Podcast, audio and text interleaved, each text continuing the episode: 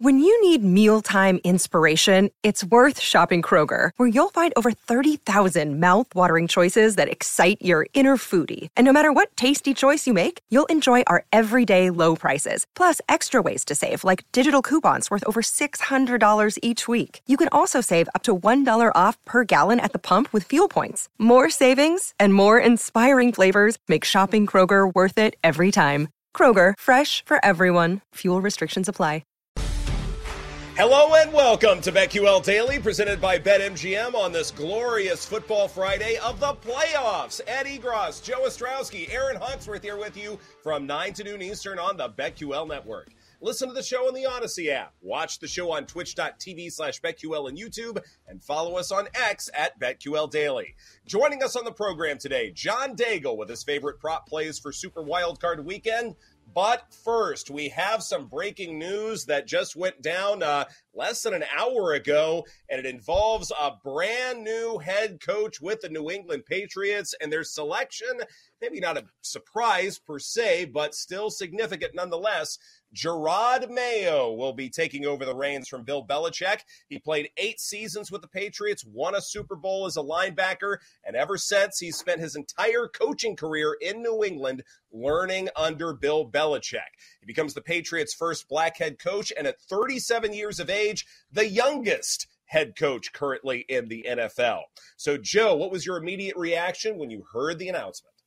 I don't know if Mayo's going to be any good, but Patriots have to be uh, thinking they're lucky stars that BB held on this long because otherwise, according to all reports, it was going to be Josh McDaniels for years, right? Like he was going to be the guy, or he was the guy in waiting, and it was going to be him. Now, it's been kept under the radar. It was widely suspected. That's why Mayo was the favorite to get this gig, that Mayo became the next guy in waiting and that was obvious. And we we addressed yesterday how it's really felt like Belichick has taken back his organization. Like he's take rather Kraft has taken back his organization and the power and how things are run a little bit. And he's the guy. Of course, he's the owner. He has final say in everything. But he's the guy that really wanted Mayo to to stick around, gave him the extension, and I'm sure this conversation was had. I mean, it, it's obvious. Like this decision was made they'll we'll hear probably oh it was made this year? I think it was made a couple of years ago. Like how long have we been connecting the dots and hearing about it? So i mean you come out one day and you have the press conference saying goodbye to bill. You have the nice photo op and then you take questions a couple hours later and then the next morning it breaks that you have your head coach. I mean they did not hold these interviews yesterday. This has been the plan all along yeah, and Ian Rapoport was saying the same thing this morning that, you know, this was the plan within the building. There was all this talk about Vrabel, but inside the building in New England with the Patriots, they knew it was going to be Jerod Mayo, and that's what everyone was talking about. I think it'll be cool to see how he handles this. Like, I don't know a lot about him, never met the guy, but it sounds like the players love him. It's going to be a totally different vibe from Bill Belichick, but also he learned from Bill defensive guy. So I'm curious to see how much he cleans house, who stays, who goes, who's going to be the quarterback. Like the division is competitive. A lot of pressure as well for him certainly a lot of pressure. And I think when you're looking at, say, what he represents, uh, it's sort of a, a bridge of, of, sorts, right? Like, yes, he does represent the Bill Belichick regime. And I think Robert Kraft certainly wanted that. And he does do that. And he also gets along well with the players. You know, he what he isn't that far removed from his playing career. So that also matters a great deal. Uh, from Adam Schefter, Patriots were able to forego the standard NFL hiring process and immediately hire Mayo because they established a succession plan in the contract mm-hmm. extension he signed last offseason. That is part of the Rooney rule. So everything is on the up and up as far as that's concerned. At the same time, though, no matter if it was Jerod Mayo or they decided to hire someone outside of the building uh, as of this moment, like a Mike Vrabel or someone like that, it is going to to be mighty, mighty tough to follow in the footsteps of Bill Belichick, not just because mm-hmm. of all the championships he's won, but you just look at the history of the league anybody who ever has to follow the guy, not only are the expectations super high, but it's just the luck factor, right? Like it's with drafting players or making any other personnel decision in the NFL, there is some luck involved. And if you got really lucky with the previous hire, and we didn't know Bill Belichick back in 2000 was going to turn into this, we had no idea this was going to happen. Like we thought mm-hmm. the page, okay, might be a good hire, but this was insane. This is the best coach of all time but it is really hard to be able to say, okay, Jerod Mayo is going to be the next guy just because Robert Kraft is that much of a genius. This is a tough, tough decision to make. And there's a lot of luck involved as well. Yeah, it's tough for Kraft to even come close to meeting expectations because what are they saying this morning? Maybe he hits a home run again. Well, it's hard to go two for two like that. Like, eh, okay, yes. I, I hit the all time guy you know, for two and a half decades. I got the all time guy. And so now what's the expectation from the fan base? Yeah, of the eight openings, there are a couple scenarios where it's going to be difficult. Of course, New England on a level all by themselves, but the next guy for Seattle, that's going to be difficult to uh, to match Pete Carroll. That's the guy you're going to be compared to. And you know the way they exceeded expectations year after year, excluding this season, I would say it's going to be tough to follow Vrabel because that in Titans land, okay, you've got an upgrade. You had to get rid of him. You better upgrade.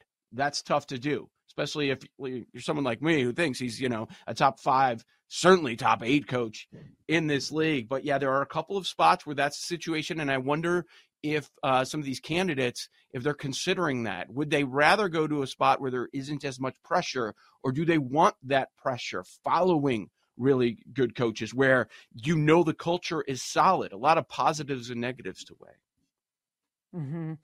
Yeah, the pressure, the luck, hitting on a new quarterback. And then also, we were talking about the trend with like defensive coaches, and maybe this is we're heading in the defensive league again. You know, it was mm. offense, offense, offense, and now things, at least this season, seem to have gone the other way. But certainly, they they're going to have a good draft pick. Hopefully, they hit on that. Um, but a lot of holes to fill on that Patriots team in a very competitive division for sure. Jerod Mayo, the defense is already, for the most part, taken care of, but they've got to nail the quarterback. They've got to be able to get that right. And certainly having someone who's already been in the building and trying to make this a seamless transition from Belichick to Mayo, certainly that should help and you can get a head start as far as the, the drafting process is concerned. But if they don't get the quarterback position right, then Jerod Mayo is not going to be the head coach for the Patriots very long. That is priority number one, and that's probably mm-hmm. what will be worked upon the next few months more than anything else. But hey, look, hits a home run there, then Jerod Mayo really does have a chance to follow in the footsteps of Bill Belichick and be, in his own right, a successful head coach. So, how about we move on now to another conversation that's uh, a little bit more immediate, and that is this idea of betting into the Super Bowl MVP market.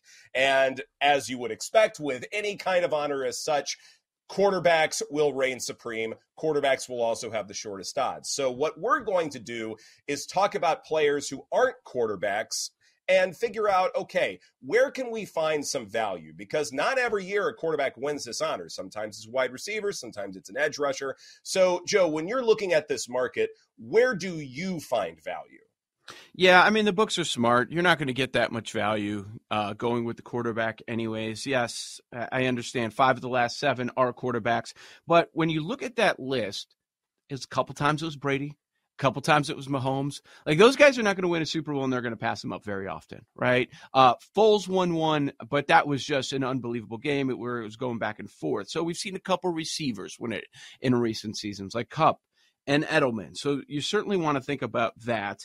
Um, defenders, like some of those edge rushers, have been popular bets over the years, but it's also been eight years since we've seen one win the award. The last time was Von Miller. Uh, before that, it was. Malcolm Smith, another linebacker.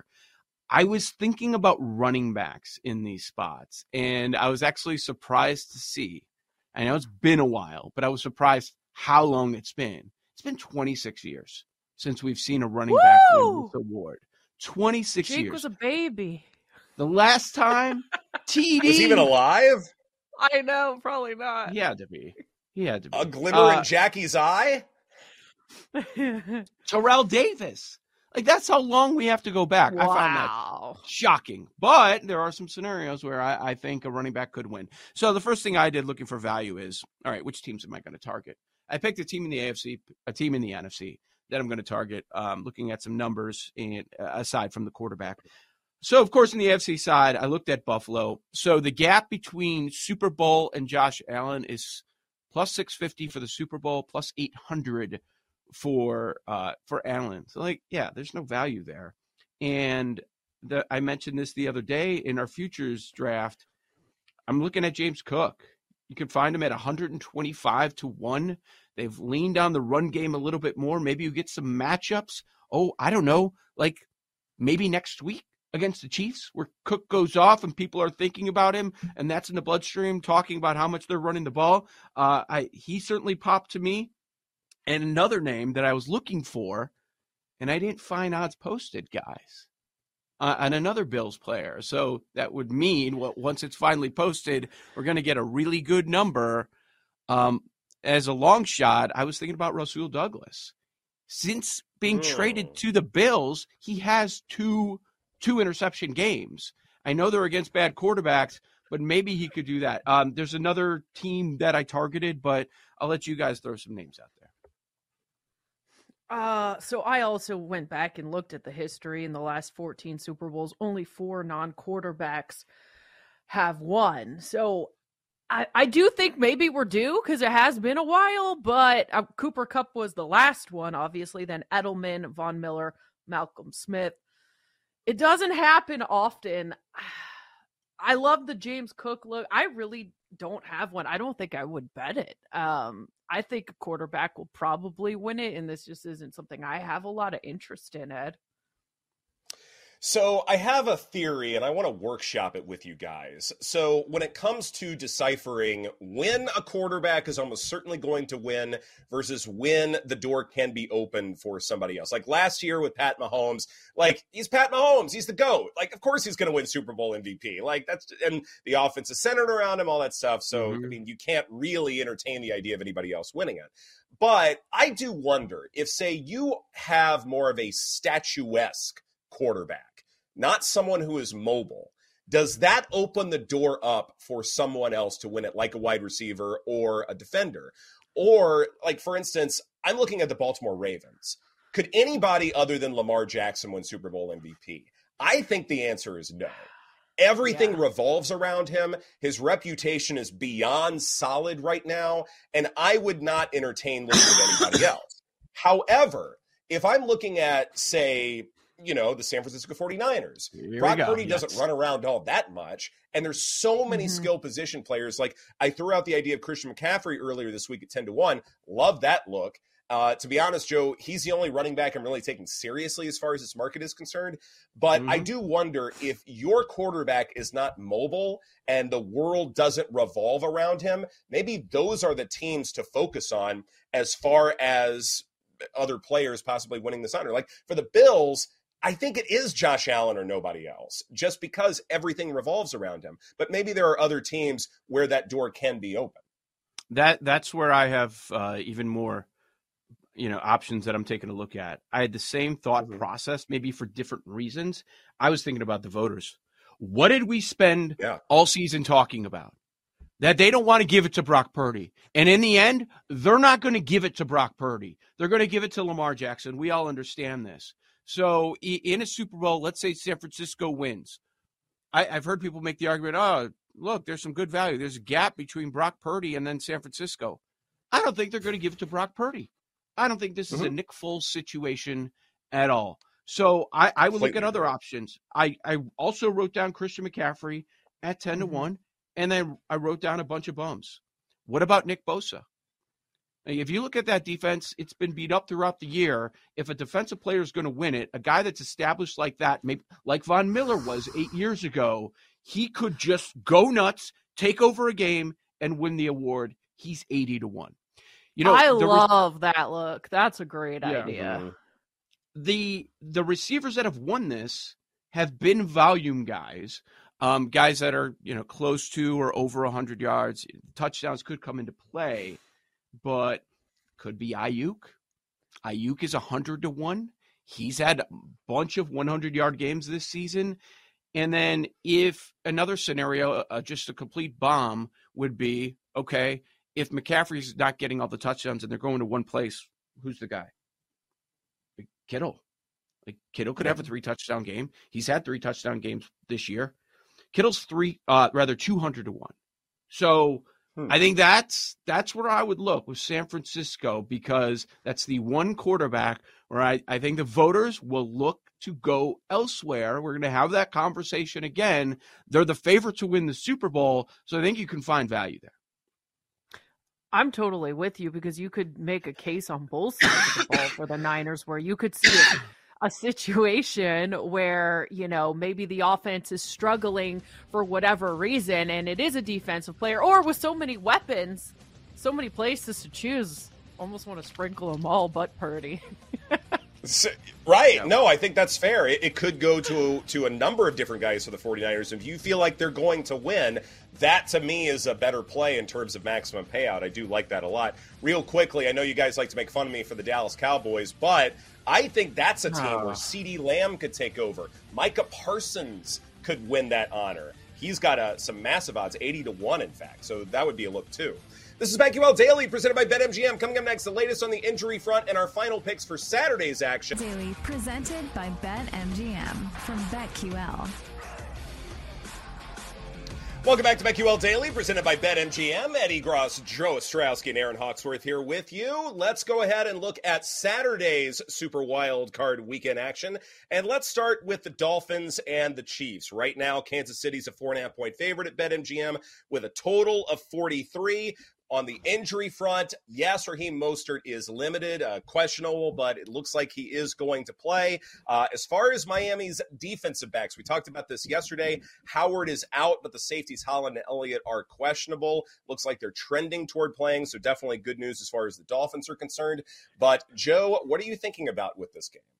Yeah, I mean, the big thing I'm thinking about is the health of some of the offensive weapons on the Dolphins side. Like, we understand all the players that they're going to be missing on defense, but based on what we know and make and then being made questionable, Mostert and Waddle, I think they're playing. They were getting limited practices in, and they put them as questionable.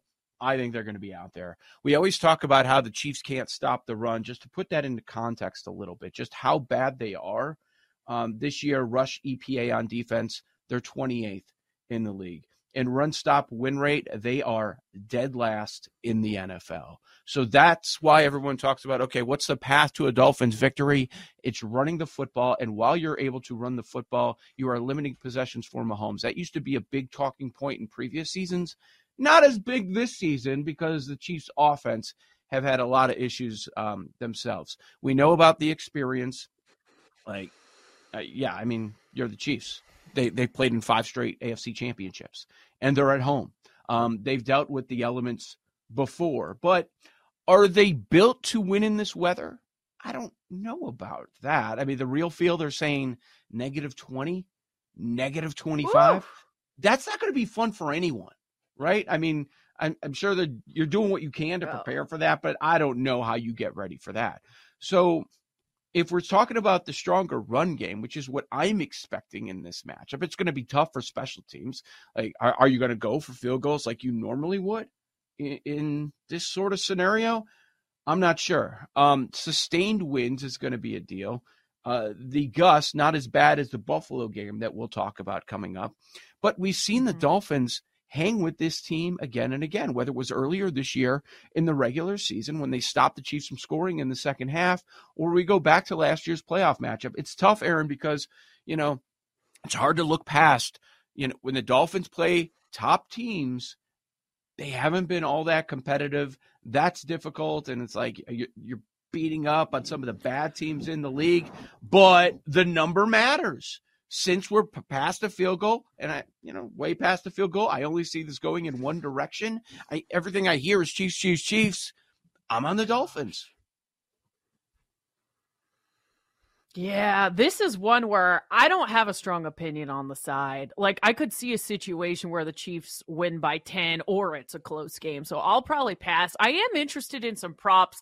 One guy who really uh, popped to me went to SMU, Ed, and I'm thinking, could Rashee Rice have a big game? We saw oh. him go off, and I think in the last six weeks, his production is there. He seems to be one of Pat Mahomes' favorite targets. Now, I could see a situation where we're seeing a lot of short passes. I think his longest reception was like over 70 yards recently. I don't know if I expect that in this weather, but uh, maybe over receptions, five and a half uh, maybe even over his receiving prop. I think Pat Mahomes could be looking at him. And if there's any quarterback that I trust in this cold weather, I still think Mahomes could have a day. And you look at all the injuries that the Dolphins are suffering. You got the cold weather factor. You got going up against good teams do the Chiefs count as a good team? I think that is up for debate right now. Yeah. I, this Chiefs team is not very good. So that's why the I could see it being close. I could also see the Chiefs just pulling away in this one too. I, I really don't know how this one's going to play out. We talked about some props yesterday with Pat Mahomes, Travis Kelce, uh, and I think Rashee Rice is a good look too, Ed. Couldn't agree more, Erin. Couldn't agree more for a variety of reasons. The pedigree Shocking. is certainly better than any other player in the National Football League, so that matters a great deal. Uh, probably one of the more trusted targets for Pat Mahomes at this rate. Out of here! I mean, goodness gracious, you know that's something too. Uh, question for the group because Those Texas guys are soft when you get to this weather. Yeah, talk about the weather. Texas guy, I don't know. They shut everything down if there's like an inch of snow. Eh, I don't know. Oh, they that. still go out there and play. don't you worry. They, they may yeah, not indoors. have running water in the moment. You know, the there's a reason they're indoors. Let them down in the states, but they'll be just fine. Don't you worry about a good old Texans, guys. Okay, right. question for you guys because I know this has been bandied about all week long. Well, the Dolphins just need to run the football. No, stay in this game, et cetera, et cetera. I don't think so. I think the way the Dolphins stay in this game is with the screen passes, and they do a lot of it. And you look at the Chiefs defense, there are a lot of reasons why we have waxed poetic about all the great young defenders and DBs and all that stuff. And certainly they're solid. But I do wonder if Miami throwing screen passes that may be the approach as to how they keep this game close. And this matters a great deal because you look at Tyreek Hill at 82 and a half receiving yards. Your first mm. instinct might be, oh, wow, the weather is terrible. How could he possibly get to that mark? Well, he gets to that mark with screen passes, like just little deeks and dunks, you know, three, five yards, but then yards after catch. That's how they do it. The Chiefs rank 31st in EPA per play against screens. And I do wonder if we're focusing way too much on the weather and not enough on what the Dolphins are able to do to the point where Hill can reach this number. And maybe there's a good argument to be made for him going over. You know, so much has been made about Tua and the weather, that side of it. But I think you're right. Okay, so with the weather, it's it's all it all correlates, right? Whether we're talking about the short passing game or the run game. Some teams use the short passing game as their run game. It's talked about because that's the weakness of Kansas City's defense. That's it. And it also happens to be a strength on the Miami side. That's why I think we're just going a little bit too far with the weather stuff and Tua and you know and all that and maybe the, the injuries on defense a little bit. The cluster injury situation is worrisome but I do have some trust in Vic Fangio. He knows he's going to have to change how he he approaches this game. But I, I think I think you're right. That is another way uh, for Miami to take advantage. Another reason I believe they hang around. Man, I kind of hope they do, um, just because the Chiefs have been dominant for so long. But again, I, I don't think I have a, I'll have a play on the side here. Is this is this closing four and a half? We've been here for a couple days now. I would guess not, but where's it going? So, sort of sort of dipping with uh, you know five every like every nanosecond it seems like i wouldn't be surprised if it gets closer to that number just because as the public starts to jump on in say like later today and tomorrow i mm-hmm. assume mm-hmm. they would be backing the chiefs right just because they remember yeah, what happened so. last weekend, bit of a free fall. KC, like it always seems like they flip the switch as far as what they can do, you know, sort of in the postseason. So I wouldn't be surprised if it gets to five. So maybe the best plan is to wait and then mm-hmm. back the Dolphins, assuming that it's going to go in that direction. Is that kind of what you're thinking, Joe? That's what I've been doing. I, have been waiting for it to jump. Now we've been sticking here at four and a half. Yeah, I don't. Th- I think you're right that we'll get even more. So it sounded like early in the week that the sharp money is on the Kansas City side. It seems like the public mm-hmm. money is going to be on that same side. I, I would agree with that. And, yeah. you know, a lot of people are going to bet right before the game starts and they're just going to see that weather and they're going to see bundled up Tua and they're going to back Patrick Mahomes and Andy Reid at home in that raucous atmosphere. So, yeah, I, I see five. I think, I think six is asking too much if you're waiting for that. Yeah. I, I'm not sure it gets there. Sure. Uh, five words or less from each of you. Can the Dolphins win this thing outright? Oh, Absolutely, they can win. Yes. My boyfriend. Let's go. You went. You're picking against them. You, you know that is five like words. So she did fulfill the assignment. Oh, okay. So so so well done there. Yeah.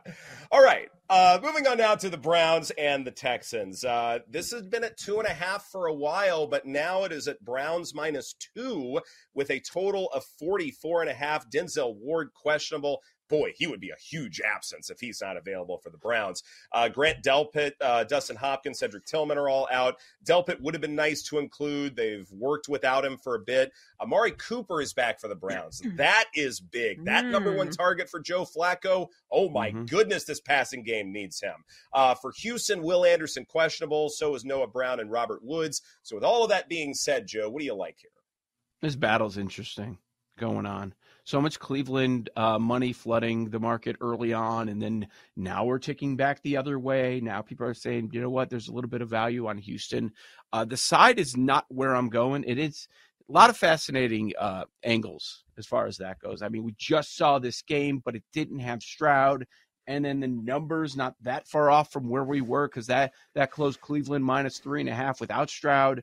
Um, the the Browns defense. Do you do you think that's going to be an issue because they're on the road, as crazy as that sounds, and they're far and away the best mm-hmm. defense in the NFL? But, you know, those road splits not looking great. But lately, this Texans run defense has been really strong. But how much are they going to run? Because with Flacco, they've been slinging it.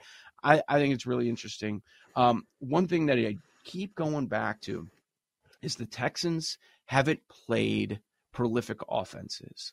Like there are only a couple of spots where you're like, okay, they faced a top 10 quarterback this year. Uh, week one was against Lamar, middle of the season before the injury against Burrow. And we know it's not the same Burrow. And honestly, one of the better quarterbacks they faced was Flacco a few weeks ago. And they end up giving giving up 36 points in that game. I I see scoring we're not worried about the weather in this spot. We're looking at two offenses that are going to push it down the field at 44 and a half. Fine. I agree with the move through the 44. I'm going over. Hmm. I like it. I've liked the Texans all week, so I'm not going to change my mind, but I really do feel like it comes down to Joe Flacco. The veteran experience, I think, does matter come playoff time. But uh, when you look at the Texans, every time people doubt CJ Stroud and this young Texans team, even their head coach, like they step up to the occasion. They step up to the occasion. So I'm going to say that continues here. Um, I like the Texans. I'm glad we're not dealing with weather here but I'm gonna uh, stick to it with the Texans plus two and a half. I, this does feel like a double edged sword when it comes to Joe Flacco because, on the one hand, I really think this is a favorable matchup for him. One of the things he likes to do mm-hmm. uses the intermediate parts of the field, 10 to 19 air yards, play action, all that stuff is fine.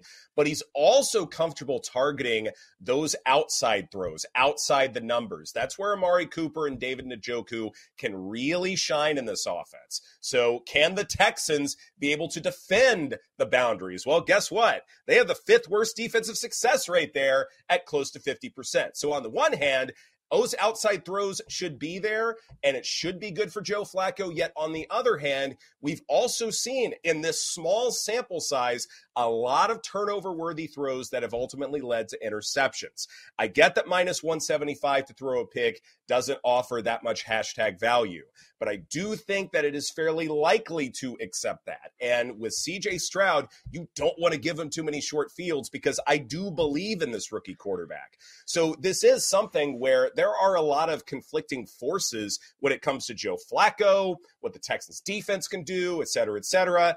And at that point, I just want to take the points. My model had this at Browns minus one. I'm still going to stick to that. Still going to back the mm. Texans just because there are so many different things where this could be a really even game. Mm.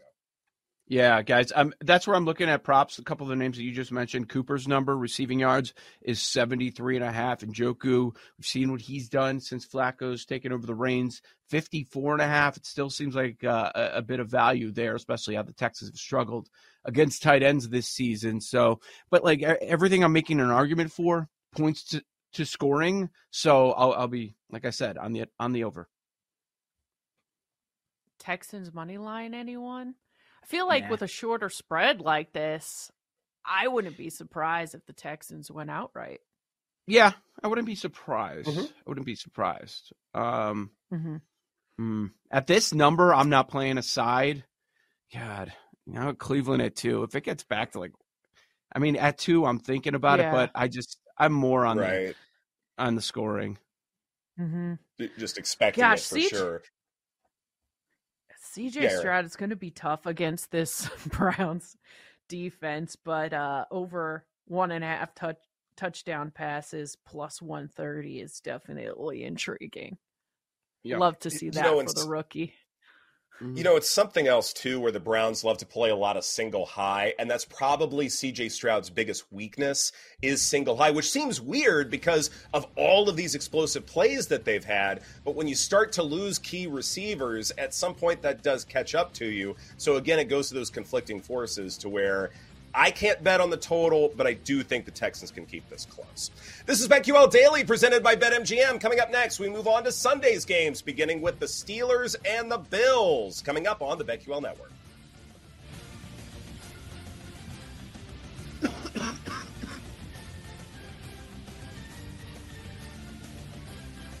We'll be right back with BetQL Daily, presented by BetMGM on the BetQL Network.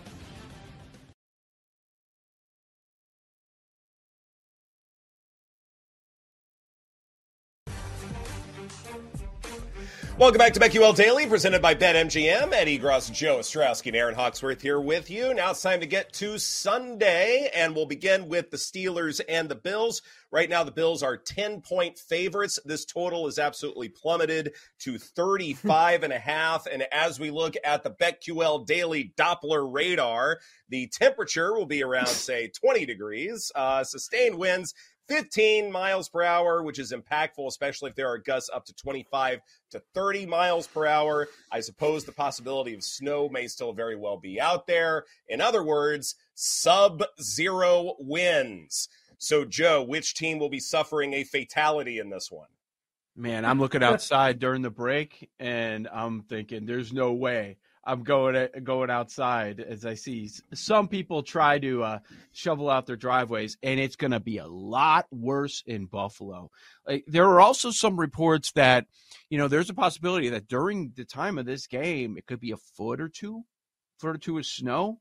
Like, mm-hmm. Now it just happened so late. Like we expected the cold, we expected the winds, but the possibility of the amount of snow, it's way too late. But I, I'm starting to hear people talk about should they change where this game's played. But I mean, now we're here. Like Sunday, Sunday first game.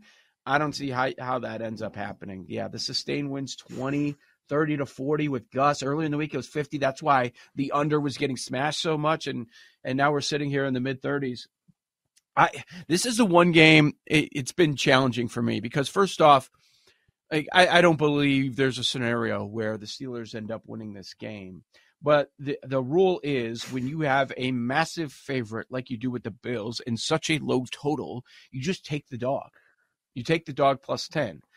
Also having a tough time doing that. Now on the Buffalo side, I can't because Josh Allen has 18 interceptions on the year and when we're talking about laying 10 in awful conditions, like geez, man, it's going to be tough to, to cover the 10 if he's going to turn the football over like he does, seems to do every week. I'll tell you what, there's no way in hell I'm backing Mason Rudolph. in this spot. So that that's why I've really had some challenges. Like if you're making me do something, if you're making me do something, I'd also you have to look at TJ Watt and the record without him and how their defense is second worst DVOA without Watt. As long as the, the reports stay with what where they're at, I'd, I'd still play the under. I'd still play the under in this game. Yeah, and with that, I'm just surprised Stefon Diggs receiving 63 and a half. That seems high to me with this type of weather. Too high. Like, I might look yeah, I and he's not even involved in the offense all that much. Mm-hmm. Isn't that kind of right. high? Even if this was played in Houston, that seems high to me. Right. You know what I mean? Right. I'm yeah. just kind of confused how that. I, I well, don't know. Maybe I'm missing something here. I I do real quick. Well, I, I love as a fan the aesthetic for the snow and just seeing how this is gonna look. But things can change, you know. know. And yeah. both these teams are so good at running the ball that maybe the weather won't be so much of a big deal. But under on receiving for Stefon Diggs seems like a play to me, Ed. I think one of the reasons might be Gabe Davis's status. Uh, he's likely out in this one, and then you're looking at, say, Khalil Shakir, uh, the unheralded receiver, who's actually played really well. Uh, yes, maybe he he's the only other like quasi deep targets. So, like, if they are going to air mm. it out beyond, say, 10 air yards, who are they going to throw to? It's going to be Diggs or probably nobody else, just because it's going to the tight ends, it's going to the running backs a little bit more. James Cook, you know, probably one of the underrated aspects is his pass catching. But it seems to me like if they are going to throw intermediate or deep at all, despite the conditions, it's going to go to Stefon Diggs. And so I think that probably explains away where his number is. I'm certainly not touching it, Erin but mm-hmm. at least I understand the rationale for it. I mean, won't it go to the tight ends though? Like Dalton Kincaid and stuff like that more than receivers. So play, playoff time, playoff time. Do you think Knox gets involved more? Yeah, he's sure. questionable, isn't he? I mm-hmm. think he played. Did he play last week? But yeah, possibly. Yeah, I, I expect Maybe him to be out not. there. The right. the other the other injury that I was concerned about earlier in the week, but you know, given the situation, not as worried about. Rasul Douglas didn't practice again yesterday due to the knee injury, but if he's not out there, it's not the worst thing in the world. If he's able to get healthy for them later in the playoffs, like how much is Mason Rudolph going to pass it? You know, even if they're playing from behind, is Tomlin just going to let Mason Rudolph just lose the game outright with a few interceptions in these conditions? I highly doubt it. Well, that makes me look at another tight end, the Muth, mm-hmm. Pat Freiermuth. he might be getting some short passes coming his way as well. I might look over on him because I don't trust uh, Mason Rudolph a whole lot in this situation. Obviously, Najee will probably get a lot of action, but I could see some short passes to Pat Freiermuth. I actually wanted to sort of give Mason Rudolph his flowers for just a bit. Like this is more of the like John Lennon, hey, I wrote some lyrics, let me put them on the refrigerator kind of complimentary approach. Like I'm not saying he's a great quarterback, but in terms of avoiding sacks, not having too many, too many turnover worthy throws, he's been really good at that. Like if you're talking about a managerial type quarterback, I do think he kind of fits that description. Like, is he going to go deep to George Pickens? No. Don't expect anything consistent as far as that's concerned. But is he going to turn the ball over? Is he going to make massive mistakes? I'm not sure he will in this game. I don't necessarily think Josh Allen's going to be working with a ton of short fields to where he's going to be able to pull away and turn this into some kind of a blowout. Maybe it's one of the reasons why this is a hold your nose and back the Steelers kind of side. If you are going to take one, certainly with the mm-hmm. conditions going under, I like that play a lot, Joe. Especially if Rudolph is not going to making the not going to be making those kinds of mistakes to where Josh Allen could just capitalize immediately this is going to be a slugfest, if nothing else. What do you guys think about James Cook over 15 and a half rush attempts? He's going to get the majority of How the work. Of the workload is he going to get? I like that. Yeah, I would think so. Fournette got a little bit last week, but you know, did that but really? It, but it's playoff it was, Lenny. Like we, we yeah, got to keep them on here, don't we? uh, people are going to bet an anytime touchdown for him, right? People are going to bet that. So honestly, he's plus six fifty. For at an his anytime touchdown. Yeah. his Mm-hmm. game log, James Cook. I mean, he could. You said I it's know. 15 and a half. That's 15 and a- crazy. Well, I'm given the elements, and they've been running the ball more, and they're a ten point favorite, so we expect them to play from out in front. So I, yeah, Mhm. it feels like a lot of things set up for Cook. mm-hmm. Like you I want Josh Allen know. throwing it in these conditions? I don't think McDermott Or wants running that. it. all over. hmm Or yeah, he Yeah. could be running it for sure.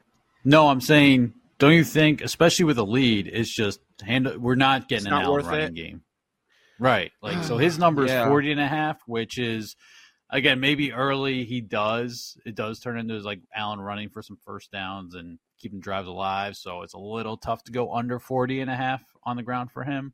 That's been Um, going down too. but I- We're at 36 and a half now at MGM. Yeah. Um, one other one to throw out, and it's it's a it's a dart throw, and I want a better number. There's one number posted right now. No field goal with the uh, crosswinds. I'm seeing gusts up Yeah. to 65 is 30 to one. I want a better number, but like, look if you're if they get down to like the five or ten, and Tomlin decides to kick, you're kind of screwed. But Yeah. is that worth a bet? Mike Tomlin makes me think the answer is yes. J- just by his conservatism with Mason. Like, it's not so much, okay, he's mastered the whole fourth down decision making thing. Sometimes it's more about personnel than anything else. And I wouldn't be surprised, like, a fourth and goal from the 10 or a fourth and four from the 15, something like that. Like, is he He's going to believe in Najee Harris in that situation? I don't think so. Much as they love the rushing attack, I think if that distance is a little too long, regardless of whatever wins are out there, I do think they will probably opt for the field goal in that spot. So I I would have some concerns there by his mere presence. I get the conditions would be favorable for not kicking, but I mean, it's wins, right? Like at some point, it may just stop altogether or be something that kickers can adjust to. Or McDermott's pops up at the conservative, perfect too. time. Yeah, Yeah. yeah, he is. Well, the other at- thing with that, at, at that number though, like we're not talking. You're, you're getting such great value. It might be worth it. Mhm. right? Like, I think anything tough time like- ball. Anything longer than 20, 25, like you're that wind is gonna mess with you. I think could definitely blow some kicks sideways. One other thing with the uh, wind, we want to like not so much yards. It's such a low number on Rudolph at 155 and a half, but whether Yeah. it's attempts or completions or as long as pass under 28 and a half. Is there are there any, any unders to be had there? Attempts 26 and a half. That seems a little high for this game. Um, I guess if they're in a comeback scenario in the second half, it's a little bit tougher. That's it. Completions, Yeah. 16 and a half. I don't think I'd go there. That's kind of that's she should be able to get there. I think completions would be the play if anything, or the longest pass. Although dumps it off to Warren, makes some moves, and all of a sudden he Yeah. gets you know a 30 yard catch What- and run. What is the the prop the total for for Rudolph longest pass? 28 and a half. 28 and a There, half. there, there is some Mhm. silliness going on in Pittsburgh. Pittsburgh Tribune Review headline: Mike Tomlin continues to disrespect Steelers savior Mason Rudolph. Dude, What? get out of here! Steelers savior? That's what he's. That's That what the headline says. Wow. It's a dumb Don't throw those piece. terms around willy nilly. That's what it says. Second worst That's headline I've seen this morning. Maybe uh, it's it's close. The other one is would Brian Daboll turn to Matt Patricia and try and sell him as the Giants' next defensive coordinator? It's like Oh my what? This team All just right, lit you dude. up, or your team that you're pitching him for just lit up that defense, and it's been an absolutely Backups. absolute disaster. What are we doing Paul, you're giving me a migraine sharing these things. Like, please stop. Well. This this hurts. this hurts my head.